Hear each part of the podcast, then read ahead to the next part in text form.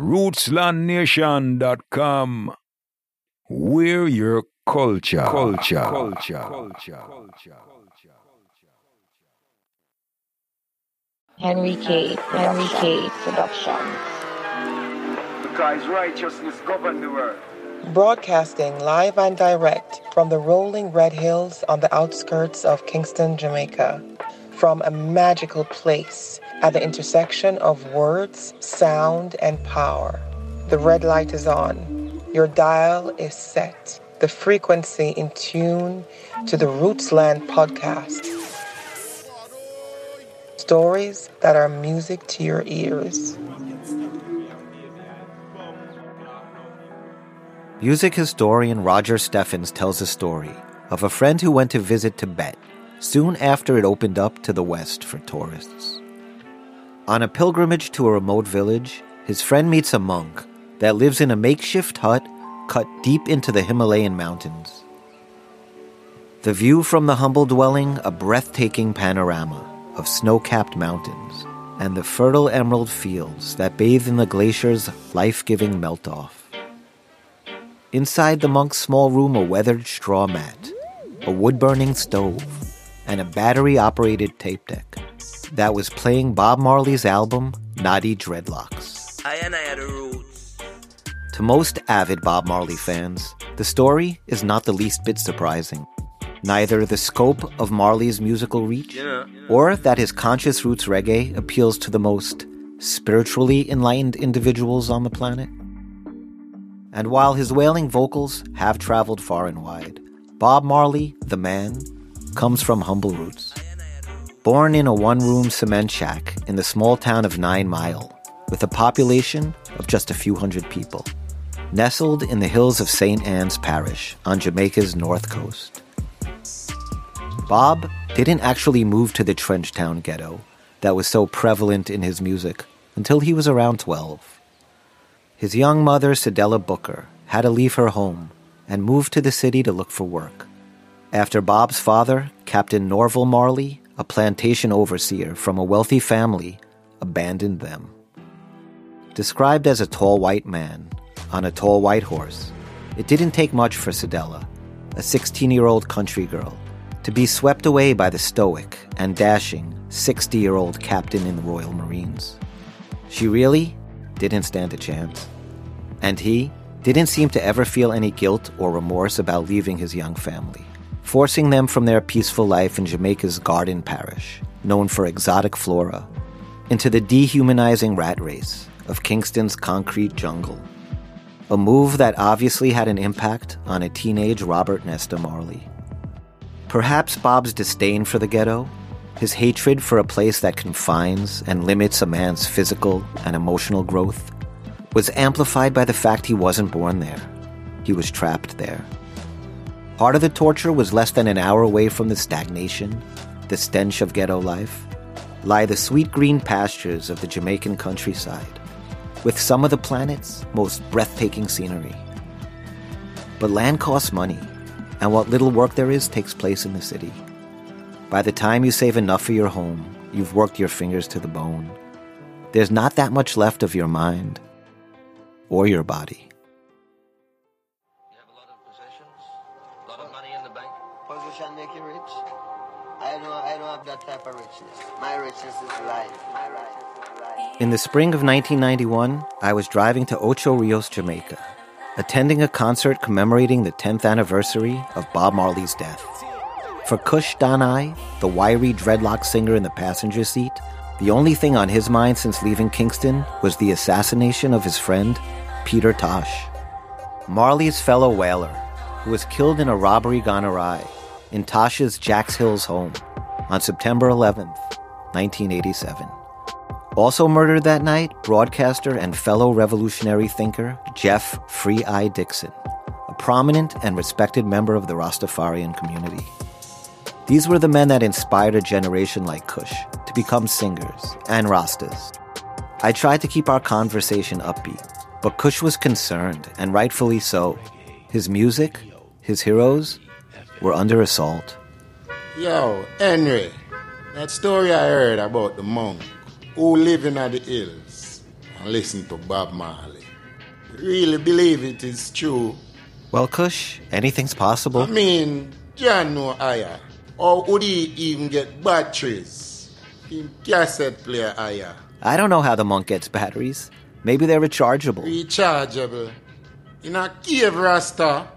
That no make no sense to I. Okay, uh-huh. Don't tell I. Forget the batteries. Focus on the story. The point is, because of Bob, reggae's reached everywhere, Kush. Yes, I am. The message is out of the bottle and people love it. That's going to make breaking through easier for you and the younger singers coming up. You're cool. You guys just got to stick together and stay positive. Keep building the brand. The foundation's already there. Yo, Bingy, everything change up in the music. There is no more unity in this business again, Rasta. If we could have just come together and unify our music. Anytime when I and I try rise up and unify the people, them kill them off. You see how them do, Bob? And how them assassinate Peter. Grieve, I, Rasta. Aw, oh, Kush, man, can't we talk about something else but killings and assassinations? I want to enjoy the drive. Yes, my brother, enough respect. Fresh air. Sorry we can't talk about something else. John, how about your girlfriend? Hey, you still have that same sweet girl there from Long Island. All right, let's move on from that subject, too. We broke up. I messed up. Big time. Broke it off with her? What you mean? Yeah, it was a momentary lapse. Blood clot, idiot. You know this business. What did I tell you about letting this business get to your head? I know. Wasn't that your college girl? She was my high school girlfriend. Blood clot, Chris Whitewell. The man cursed everything him touch. Now you're starting to sound like your friend Brian. You mean your friend Brian? That's because him have sense. Yeah. yeah, yeah, yeah. I met Kush through Brian from Colorado. Kush was also a singer, but he had to put his career on hold because of how time-consuming his full-time job was. Working for a singer. Not just any singer. Kush worked for Dennis Brown, one of Jamaica's greatest singers. The crown prince of reggae. Kush's job description as a member of Dennis Brown's entourage was as vague as it was vast. Responsibilities such as making sure the promoters pay, handling backstage passes, hiding and transporting the Sensimilia and all assorted accoutrements on tour, procuring women and getting rid of women, and of course the prerequisite fan favorite, jumping around on stage waving the Rasta flag as one of D. Brown's hype men. After all, you gotta give the people what they pay for, and the artists get paid well to do it. It's just that, unfortunately, very little of that money trickles down to the musicians and the sound engineers, and even less to the members of the entourage. It turns out, hype doesn't pay, and loyal soldiers like Kush Danai can find themselves on tour in strange countries, cold, broke, hungry, relying on the kindness of reggae fans and strangers for a little extra help or a few hot meals to get them through. Strangers like Brian from Colorado, who met Kush while he was on tour in Fort Collins. Brian was working for the promoter of the show, and Dennis Brown, the headliner, sent Kush out to look for some high-grade marijuana and gourmet vegetarian food. What he came back with was Brian. For the next few days in Fort Collins, the aspiring singers Brian and Kush bonded over their love of music, Sensimilia, and conspiracy theories. They both had a deep mistrust for a careless and corrupt political system, and they shared a belief there was a targeted effort by the establishment to silence reggae music's most prominent voices, an idea underscored by the recent murder of the beloved singer Peter Tosh, which both thought was a cold-blooded political assassination. When Kush left Fort Collins, thanks to Brian, he left with a suitcase full of vegetarian food, a half pound of Colorado's best Intica, and a friend for life. Yo, Brian, give thanks and praise. Make sure you check for me when you come to Jamaica. This was my first trip to Jamaica since the launch of the island's debut twenty-four hour, seven-day-a-week, all-reggae radio station, one oh seven point five Irie F M. It had been playing on the rental car's one-blown speaker since leaving Kingston. And minus the horrific sound quality, I enjoyed catching up on all the latest hits by all the latest artists. My passenger Kush was not as enamored with Irie F M as I was. It's hard to imagine that in the birthplace of reggae, it took over two decades for the country's Broadcasting Commission to recognize the national treasure of their indigenous music and finally grant its first official license to an all-reggae format radio station in nineteen ninety. Although it was not for lack of trying, and Irie F M was not the first to apply for the coveted license. Several years earlier, Jamaican broadcaster and D J Jeff Free I Dixon, with the backing of his friend Peter Tosh, were in the final plans of starting their own reggae radio station. Plans that were less concerned about playing the type of reggae that would appeal to North Coast tourists enjoying poolside pina coladas, and focused more on socially conscious roots reggae. Songs that would educate the island's inner city youth, and mix music with the teachings of Pan-African philosopher Marcus Garvey and civil rights leaders Martin Luther King and Malcolm X. They aspired to have a future generation from the ghetto become self-empowered, proud black critical thinkers. Frankly, an idea that scared the crap out of the Jamaican ruling elite, who much preferred the current status quo. All they had to do was look across the Caribbean to Fidel Castro's Cuba to see what kind of impact revolutionary ideas broadcast on radio stations can have on an island. They suddenly had a vision of their bougie North Coast resort buffets occupied with camouflaged machete-wielding dreads. It turns out Jamaica's powerful autocracy wouldn't have to worry. As fate would have it, the idea of a radio station designed to emancipate and uplift the captured minds of Jamaican youth died on September eleventh, nineteen eighty-seven, with the murders of Peter Tosh and Free I Dixon. Their dream of a future generation having the tools and knowledge to escape their emotional bondage, their mental slavery, to this day still lies in a bloodstain on a concrete floor in Jacks Hills.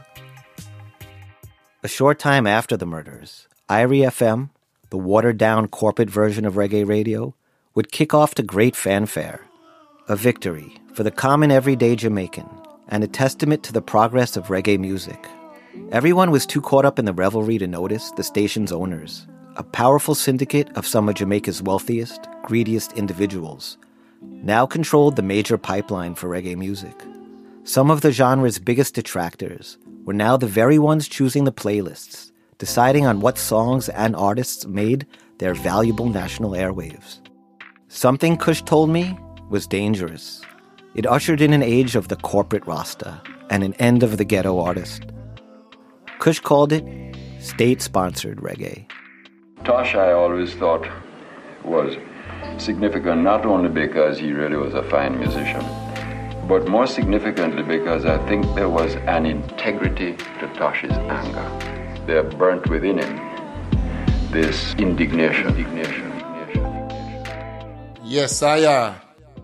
Serious thing. Everything about Kush was electric. He was thin and jolty.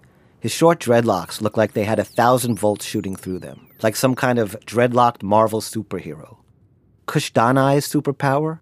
His undying and unquestioned loyalty, especially to the artist he loved, Dennis Brown, willing to put his life on the line in a moment's notice for his singer. Soldiers like Kush are hard to come by. No one understood that better than Brian, who kept close contact with Kush over the years, occasionally wiring down some funds via Western Union when he could. When I told Brian I was going to be in Jamaica for the Marley concert and would be driving solo from Kingston to Ocho Rios, Brian told me that it might be dangerous. Politics in Jamaica was hotter than ever, and that meant the roving street gangs associated with the political parties, the P N P and J L P, would be out, patrolling their swatches of turf, looking for trouble. If I was going to make the drive, I should take with me someone I could trust, who would have my back, someone smart enough to speak up when needed, and keep quiet the rest of the time. Someone like Kush Danai. Henry, remember something when you meet your boss, Mister Blackwell. I and I know what it is like to want that life, to want power and possessions, sacrificing everything for fame and fortune. That's easier and more common than you think. Resisting temptation to do it. That is what takes sacrifice. Rootsland is produced by Henry K. Productions in association with Vicebox Studios. Remember to like, share, and subscribe, and please support our show by downloading the Rootsland original soundtrack, available on Amazon, iTunes, or wherever you purchase music. Choo-choo. Don't worry about a thing, because every little thing is going to be all right. Henry K. Productions.